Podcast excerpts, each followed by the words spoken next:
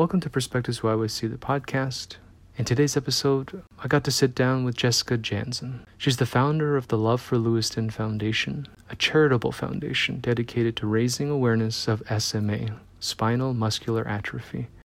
Tragically, Jessica lost her second child to SMA when he was just six months old. But we learn how she was able to take this tragedy and turn it into a force of hope. Thank you, Jessica, for your time, and I hope you all enjoy the conversation as much as I had recording it.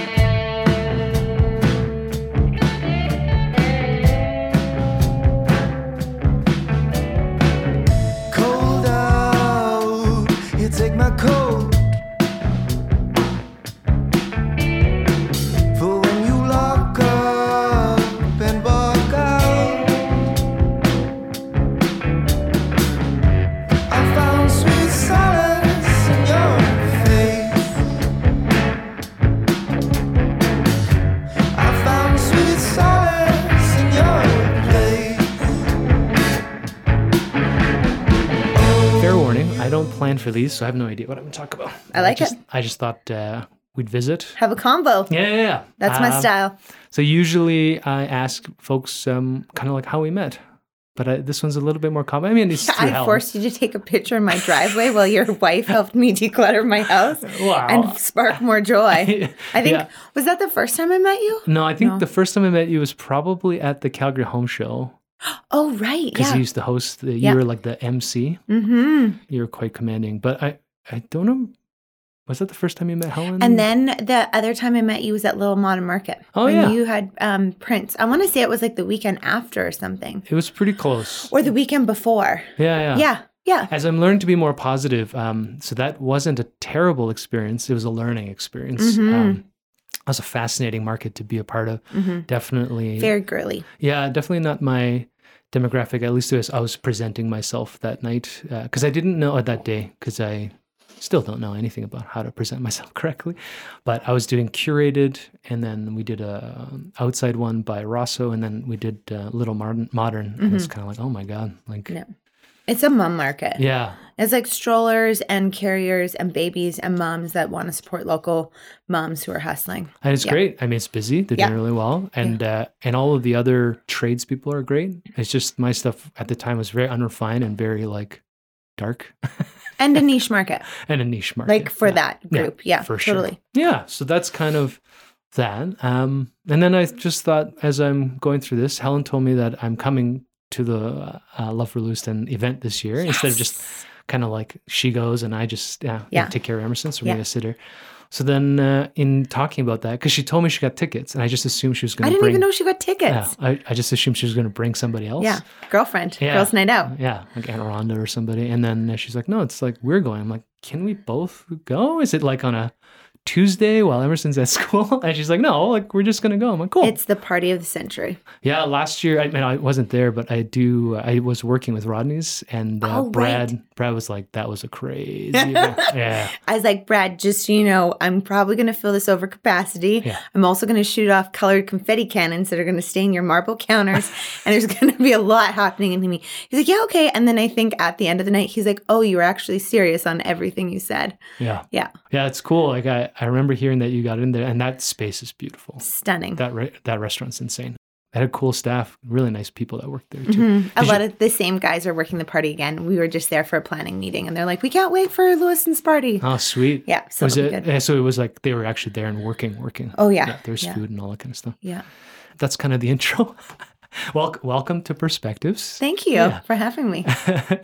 um, I don't know. I, I was thinking about. I've been kind of being propositioned a little bit about, um, sort of challenged really about what perspectives is really about, and Mhm. like people. Uh, I was taken out for coffee last Thursday by a painter, Jessica Braz, and she just like driving at this question, like why, why, why. Um, and I still don't really have an answer, but I was thinking about this concept of change um, a little bit negatively. I think I come off that way, um, more like complaining about where we are and Mm. saying like these other problems. But I wanted to talk about perhaps where we were and how we got through it and where we're intending to go. That's Mhm. ambiguous. So maybe give me an idea about um, you and uh, like, are you from Calgary? What were you doing before? You were an event planning uh, public figure. You know, I where, wouldn't do you come from? I wouldn't say public figure.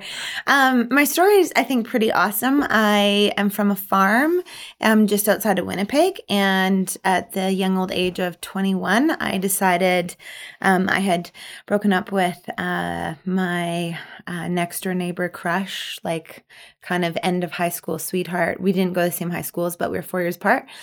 And um, I was like through and through diehard Winnipegger, um, or, or just like outside of Winnipeg. And I was like, I'm never going to move. And once we broke up, I was like, oh my gosh, like world's my oyster. So young, single, and able, 300 bucks in my bank account. I moved out here, no job, no real plan. And that was in 2006 in fall, October 17th. I drove into the city and I remember we, my girlfriend had found us a place to rent. And uh, I remember being like, oh my gosh, there's a hill to my house because I'm from the prairies and like they do not exist. And it was amazing and crazy and great. And I had these massive dreams, but probably really shy um, to share them or shout them from the rooftops and had expectations that were probably very unrealistic for like a 21, 22 year old at the time. And eventually found my way, went through a bunch of jobs, you know, a bunch of kind of crazy transitions.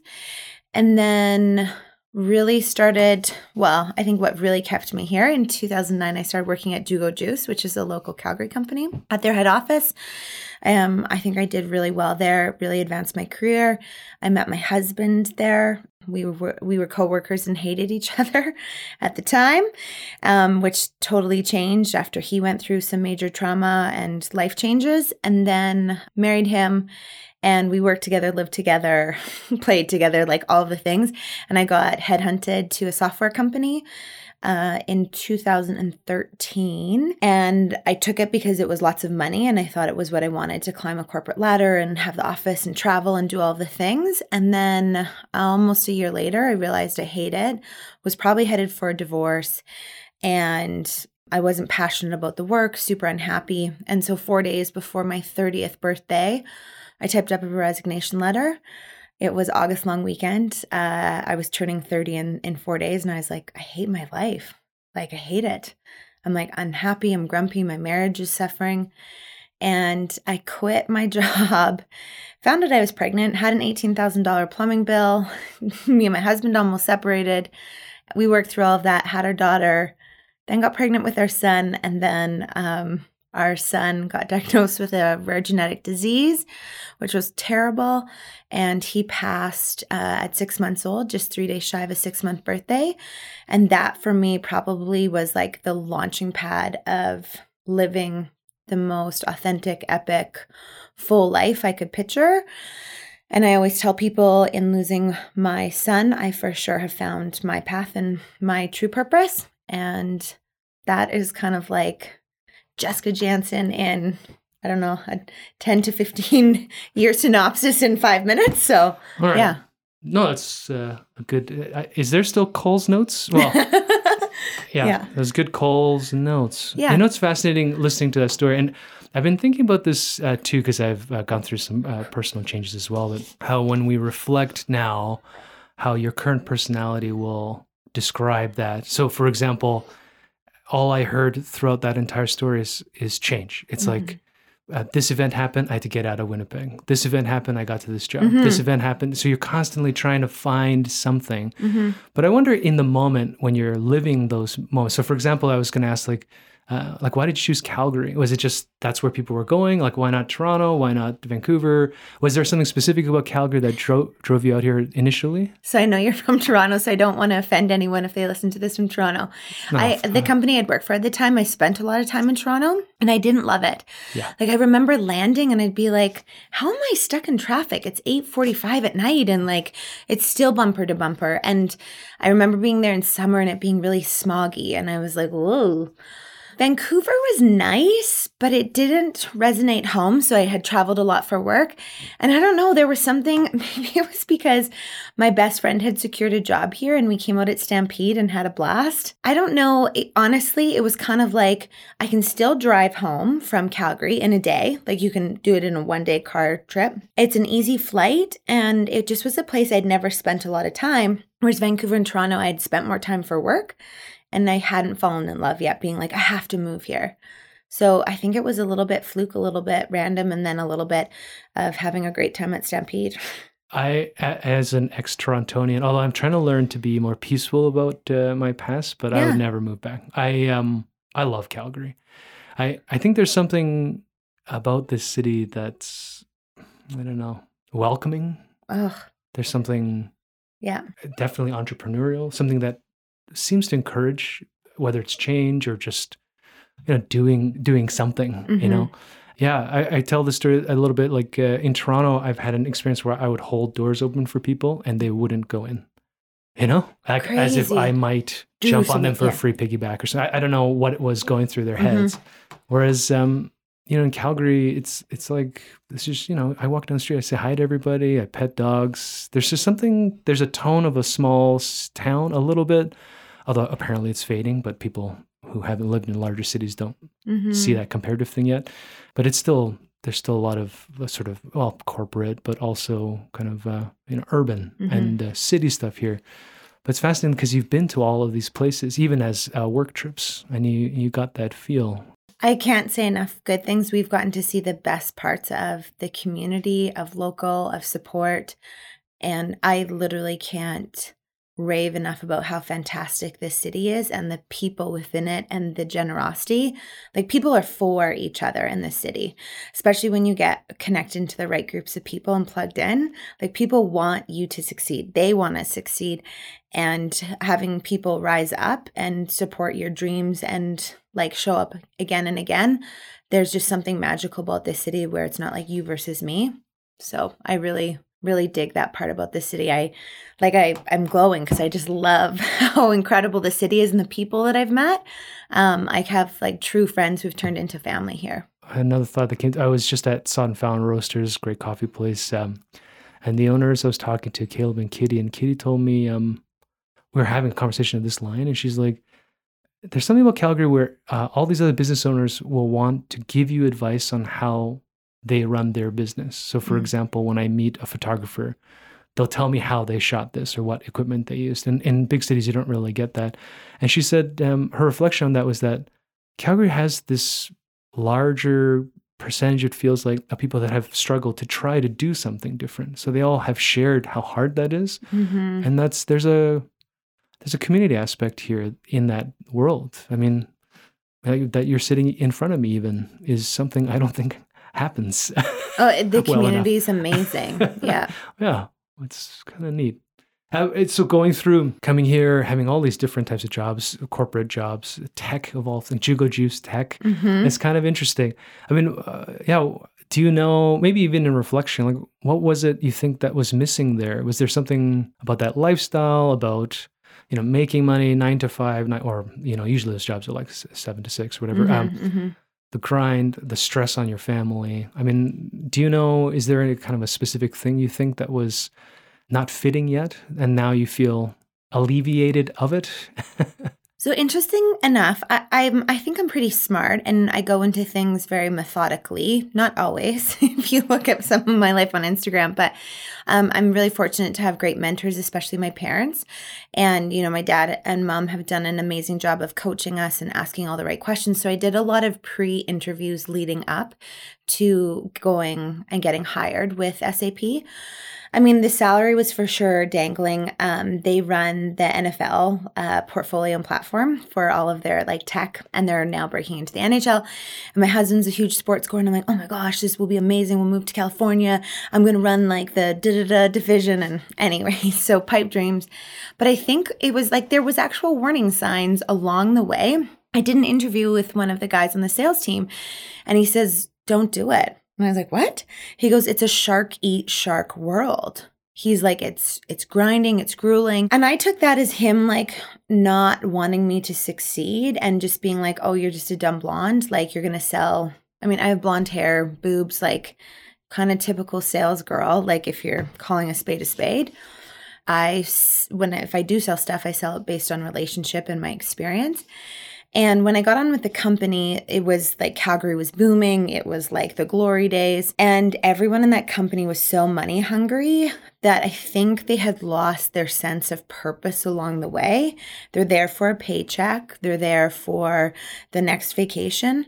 But when I started to like sit back and analyze why I was unhappy, it was like this person is a dog walker, has a nanny, has a house cleaner. Like, I don't even know if they're living in their life. Mm. Like, they're just existing. And for all the money in the world, we have struggled more financially in the last couple of years than ever before because we started a nonprofit and um, I wasn't getting paid. But myself and my husband, we've never been happier and more peaceful in who we are and in, and in our purpose. And it just goes to show you like money is fleeting. And I think I was chasing a carrot. I think I was chasing in my head, like this, if we do these things, I'm going to be able to drive this car. If we do these things, we're going to be able to buy this house in this neighborhood. And all of that is just stuff. And it doesn't mean anything if you actually, at the end of the day, don't love what you do, don't find purpose in it, and you're just coexisting for a paycheck. And I've found such freedom in being like, one of my number one, I think, pet peeves is like when people are stuck in a life that they don't love, but they just keep going in it. And you can do anything, be anything. You just have to have the balls to take the leap of faith. And it doesn't mean that it's going to be perfect and work out. Um, but if you work hard enough for it, anything's possible. And I just remember feeling so free. Um, it was so hard. I left there I went to a Starbucks like down the block and just bawled. Like, I don't know what I'm going to do, but it's all worked out and in an amazing way. And it hasn't come quickly or easily, but as it unfolds, you're like, man, I'm glad I got out of it. And my first thought well, uh, is this sort of semantic, this sort of culture where, you know, we, for example, Calgary will idolize 2008, 2009 as the glory days because everybody's making money. 2013 was Or- the same way. Right. And I think that directional thing, whether it's capitalism of itself or human nature, whatever, this idea of like needing visible wealth almost. It's like everything's for other people. It's like I got to show people that I got my S class. It's not like I enjoy driving and I understand the engineering behind this vehicle. Yeah. You know, and I'm gonna go uh, cornering on a on a mountaineering highway because that's what some of them are designed to do. It's it's more like uh, I, I need a five thousand square foot house because you know it's weird. someone asked me i drove a mazda 3 at the time and had no car payments and uh, they're like you're gonna get a new vehicle right i was like well why? I'm like i don't have any car payments. They're like you can't show up to client meetings in that Hmm. because everyone drove a mercedes an audi or a bmw and i was like lord god almighty that's exhausting. Like just trying to keep up with that. And i found great freedom in letting go of what people think about you. I like, and that's the thing. Even with the uh, the five minute biopic in your reflection, like it feels like you've always been searching for this sort of like spiritual expression to find out what you're really supposed to be doing, whatever that means. Know Mhm. it'll constantly change, and yeah, your life seems to give you these challenges that you're like, all right, next, instead of like you said, getting caught in this grind. Uh, hmm maybe this baby boomer mentality that as long as you make it to the end and survive to your 65 that's good enough whereas our generation is kind of like well you know maybe we won't you know a lot of people don't make 65 why am i gambling my entire daily energy even on this dream that in the 25 years i'll be uh, able to sit on a bench when you've had to face death, we faced it with my husband's um, dad. He passed away at 51. Mm. And then four years later, our son. It shifts your perspective. Like just to do something to do it because you think you have to is not the way that you should live. There's a certain sense of responsibility and I think um, making smart decisions, but also knowing that life is fleeting and short and you truly get to choose your outcome. My husband used this analogy. He said, it's um, event plus your response equals your outcome. So, how you choose to respond to things will be what your outcome is. And you can choose to stay stuck. You can choose to stay grumpy. You can choose to stay mad. You can choose all those things. Or you can choose to, like, even in death with both my um, father in law and my son, we've said, like, no, we're going to choose joy. We're going to use this as purpose. And it's like a total shift. And you change that, and your whole world will change. I was walking down uh, and just mumbling to myself, which is the best part of having no license. Is I spent a lot of time in my own head. Probably too much. and I was just thinking about, uh, for me in that moment today was about the word will Mm, and how it can be sort of connected to this ethereal idea, almost like spirit. But then I was like, no, it's a verb. Like willpower is just I choose what I will do today and how I will react to this or act or proact, or whatever. So I have to stop getting caught up in this suffering mentality where like I'm stuck and it's everybody else's fault and you know Mhm. everything's shit and I'm just gonna lie down on the floor. Uh, I I haven't gone through sort of like this, yeah, not sort of a suicidal depression and doing all that stuff. Um, that I think it was described in a TED talk as depression being nullity, where you just you just stuck. It's not even sadness; it's just nothing has any meaning. hmm And now you have to go out and just make something of it uh, Mhm. and express yourself. I mean, uh, it's probably spoken a lot about, of course, but I mean, what is that? Yeah, facing death concept been like for you uh, to go through? 51 is one thing, your son is another. Um, And now, how, how many years has it been? It's been three. It'll be three years in November. three. Yeah. Yeah. And now that we're here in reflection and uh, you're making another one, you're, Yeah. you're baking another I'm one. hoping my water breaks during our Oh, podcast shit. Are, right you, now. are you like, I'm close. I'm 17 days out. oh, shit. so, like anything could happen. oh my God. I know. I'm sitting and I'm pretty comfortable, so I don't. I don't think you have to worry about my water breaking, but it would be awesome if it did. just be done. Yeah. Through, oh, when Helen went through uh, uh, creating Emerson, uh, man, like I thought I was all like liberal and cool, but when you see what women actually go through, endure, are capable of, uh, it started me on this journey where like I'm like I don't fucking know anything. Uh, yeah, yeah. It is quite the journey, but Mm. it's good. So, yeah, it's been yeah. okay this time around. th- um, this has been my toughest. So this is my third pregnancy, and I was sick until about 30 weeks. Oh well. um, which really sucked because my others are kind of like first trimester, and then you're like, oh, second trimester, dreamy. And second trimester, my husband, we call him Hot Ronnie, he'd come home and he's like, what's for dinner, babe? And then I'd be like, bah, I just like burst into tears because I was so nauseous. I had migraines, It just was so uncomfortable. And so he's like, okay, I'll be making dinner again. So.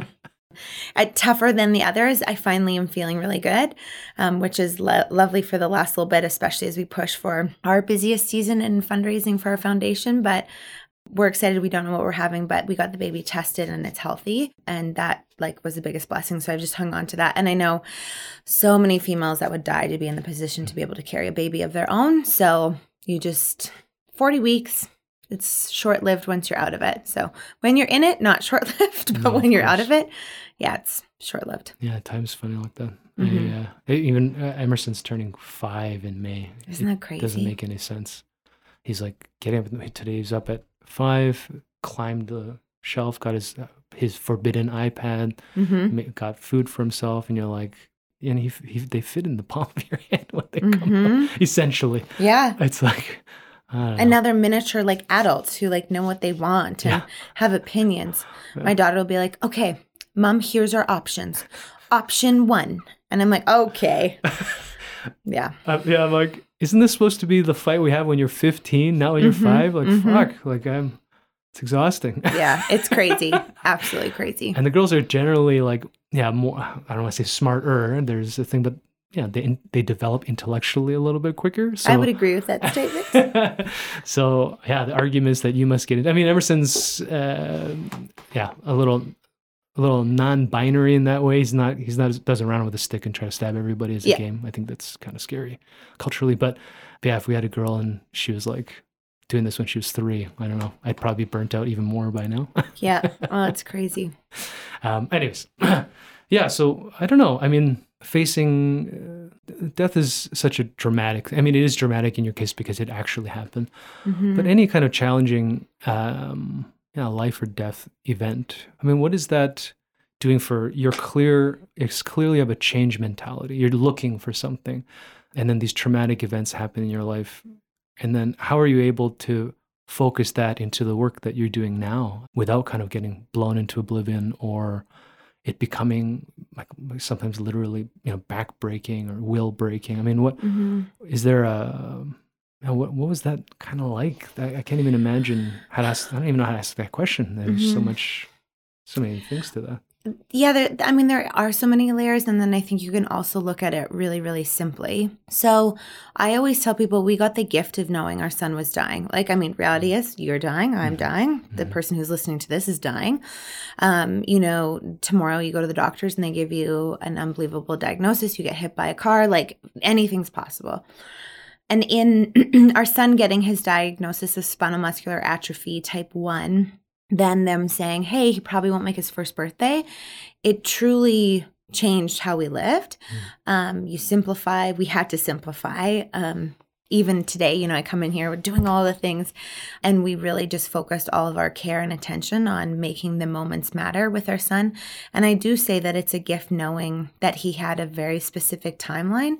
We lived with one foot um, in a world where we're like, he's going to have a miracle. He's going to be playing little league baseball. I'm going to be buying all the doctors and nurses like hot dogs and cokes, and we're going to celebrate him rounding the bases. And then the other part was like, what would we want to do at his funeral? Like, what else do we need to accomplish before he dies? Like, have a first snowball fight, be in the snow, you know, look at the stars, just simple things. And so we really cho- chose to make the moments matter and to bring joy in that. I always just said, like, I think I kind of pictured myself if I was, you know, on my deathbed, how would I want it to look? And for me, I am someone that naturally gravitates towards joy um, and towards choosing the positive. It's just, I think, such an incredible way to live because it is a choice. And so that really affected us. And I had definitely some down days, but I also know that, like, because people die, especially because my son died, didn't mean that life stopped. Doesn't mean that you can just give up on things. And I always say I have breath in my lungs and a beating heart and legs that work. Like I have a purpose. And so I want to live that out. And for us, our story is really crazy because 12 years ago, 13 years ago almost, I met this family who had two kids with SMA in um, at our church, and I just was like, "Hey, can I help out your family? Like, I've got some free time. Just feel it on my heart." I was totally nudged to ask this family if they needed help.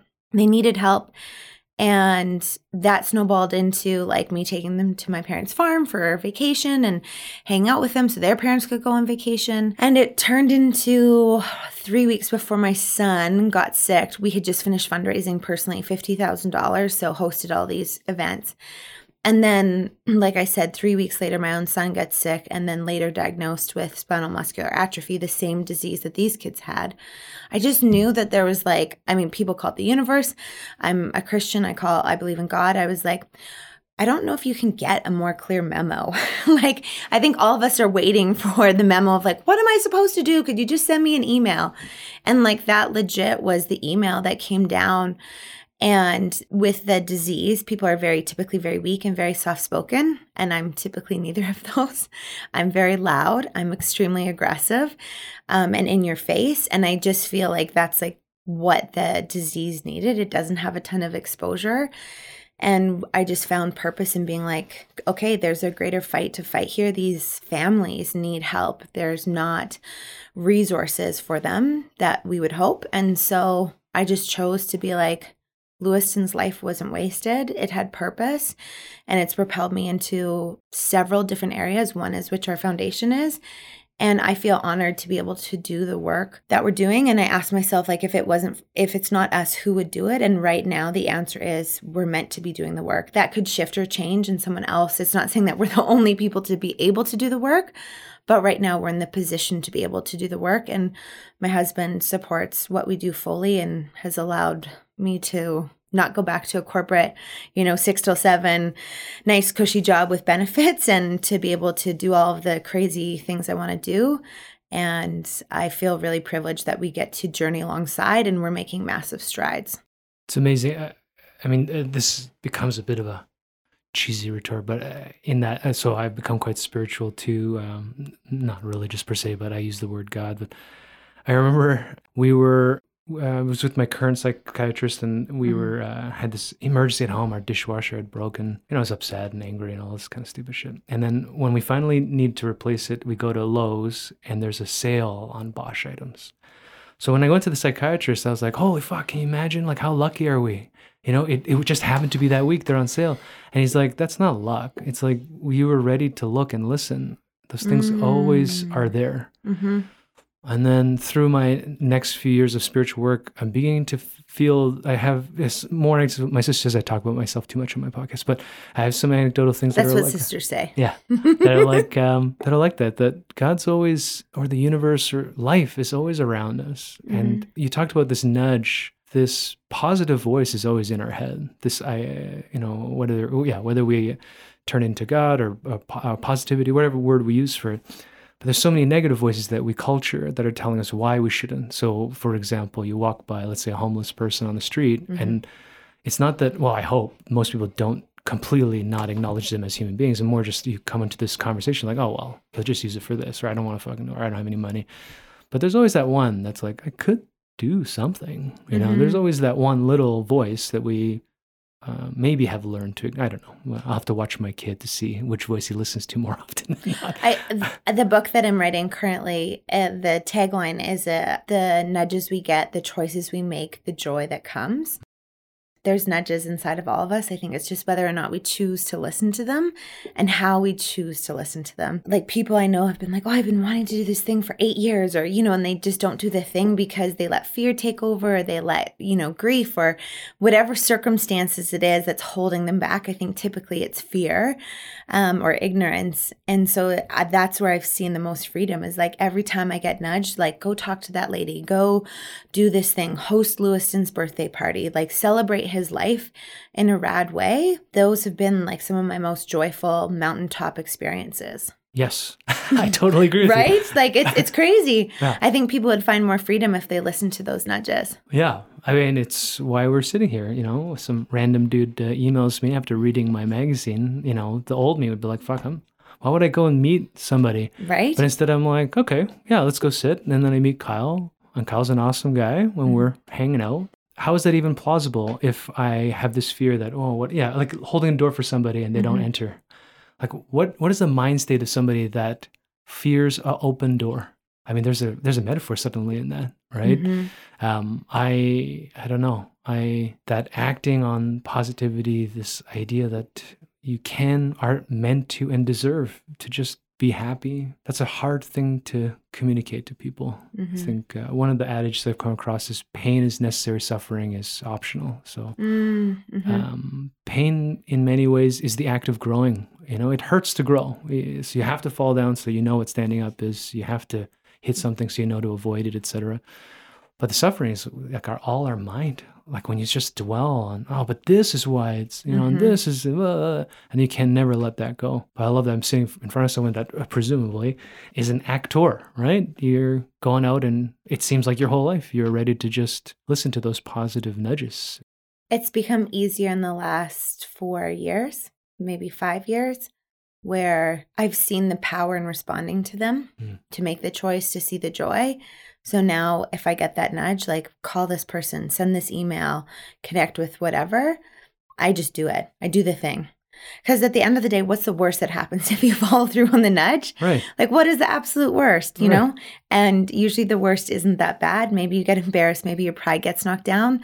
But for me, on all of the nudges, um, we're working on a fourth fundraiser for our foundation called Lewiston's Game. I want to host Calgary's most exclusive poker tournament. And I was got inspired by watching the movie Molly's Game, um, and Molly Bloom, famous like skier turned you know poker host tournament. I was like, you know what? I'm gonna ask Molly Bloom if she'll meet with me. Like, what's the worst that happens? She Within less than 24 hours, she responded and said, Absolutely, however, I can help you. Yeah. Like that, the nudge to like email Molly Bloom has been on my heart for six months. And I was like, Oh, it's so embarrassing. Like, what if I tell people? And I'm like, No, screw it. And within like less than 24 hours, she's like, Yeah, absolutely. I'm in Calgary this day. We'll make it happen. So, uh, like the flippant ways, like the worst that happened, they'll say no. So who gives a exactly. And you move on, and then the right person that is actually going to help you comes into your life. Uh, not to overquote my shrink, but he also told me this. this, I'm like, I got to get this guy's number. This guy's awesome. Yeah. He, he um he said this. He goes, uh, if you're planning to do a set project and um you know nine out of ten people or ninety out of 100 Mhm. people say no, but you get that one person that says yes, that's still a hundred percent success rate. Mm. And most people look at that as a 90% failure rate. And he's like, that's not failure. That's just the process of working through it.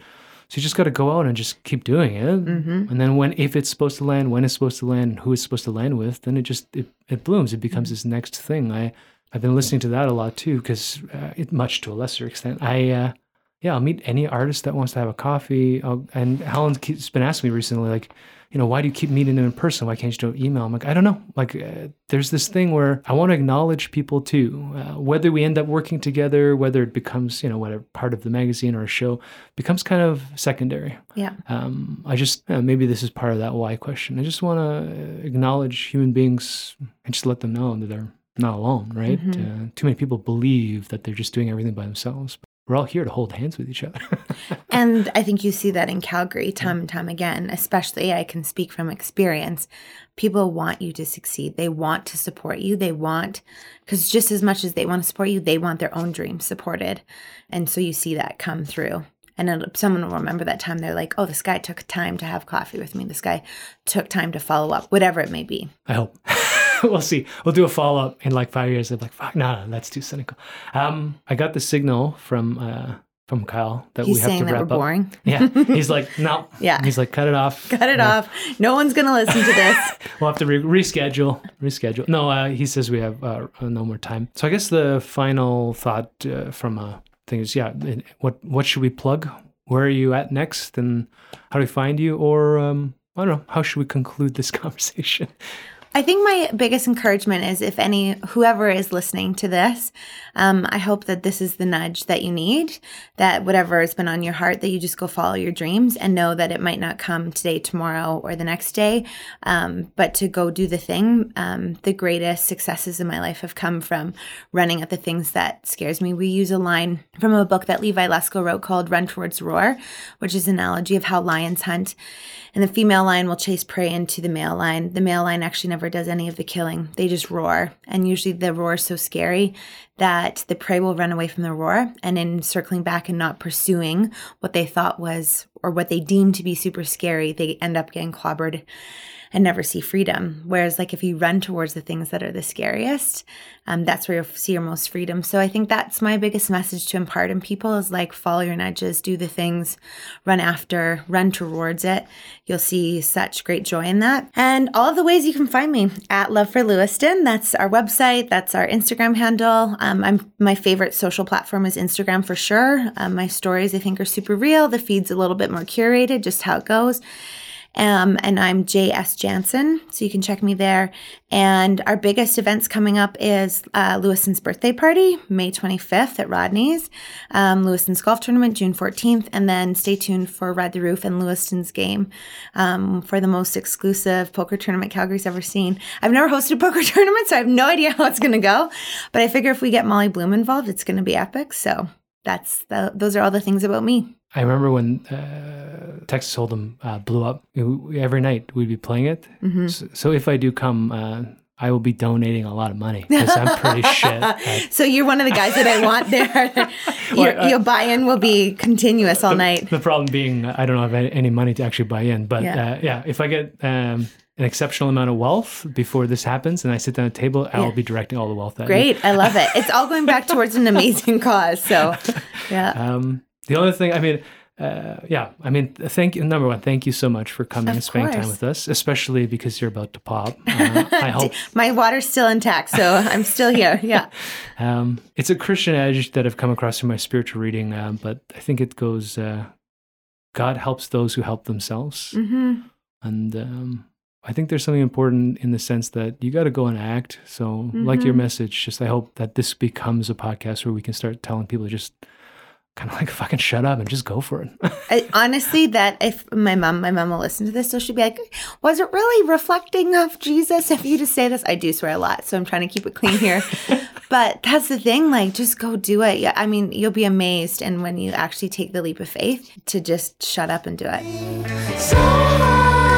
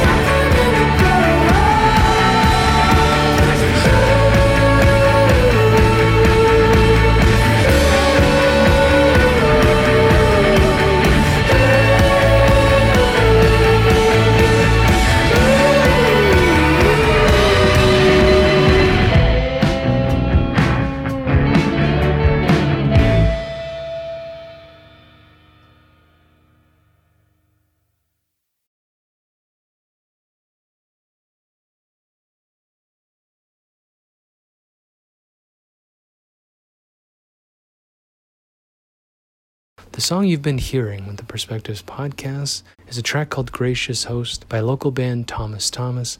Check them out on Spotify. Yeah, six tracks, great listening, local talent. Check them out.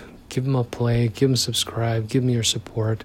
Thank you, Thomas Thomas, for setting the tone for this year's Perspectives YYC podcast. This podcast has been brought to you by Media Lab YYC. Here at Media Lab YYC, we help you share your stories with the public video, audio, business, personal. Let us help you take your idea to the finish line.